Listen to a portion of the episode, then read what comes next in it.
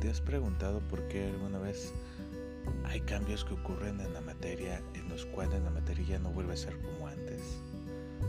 Pues eso es algo que vas a aprender esta semana. Esta semana tú aprenderás a, conocer ese tipo de cambios que alteran la materia sin darle, sin que vuelva a ser la misma.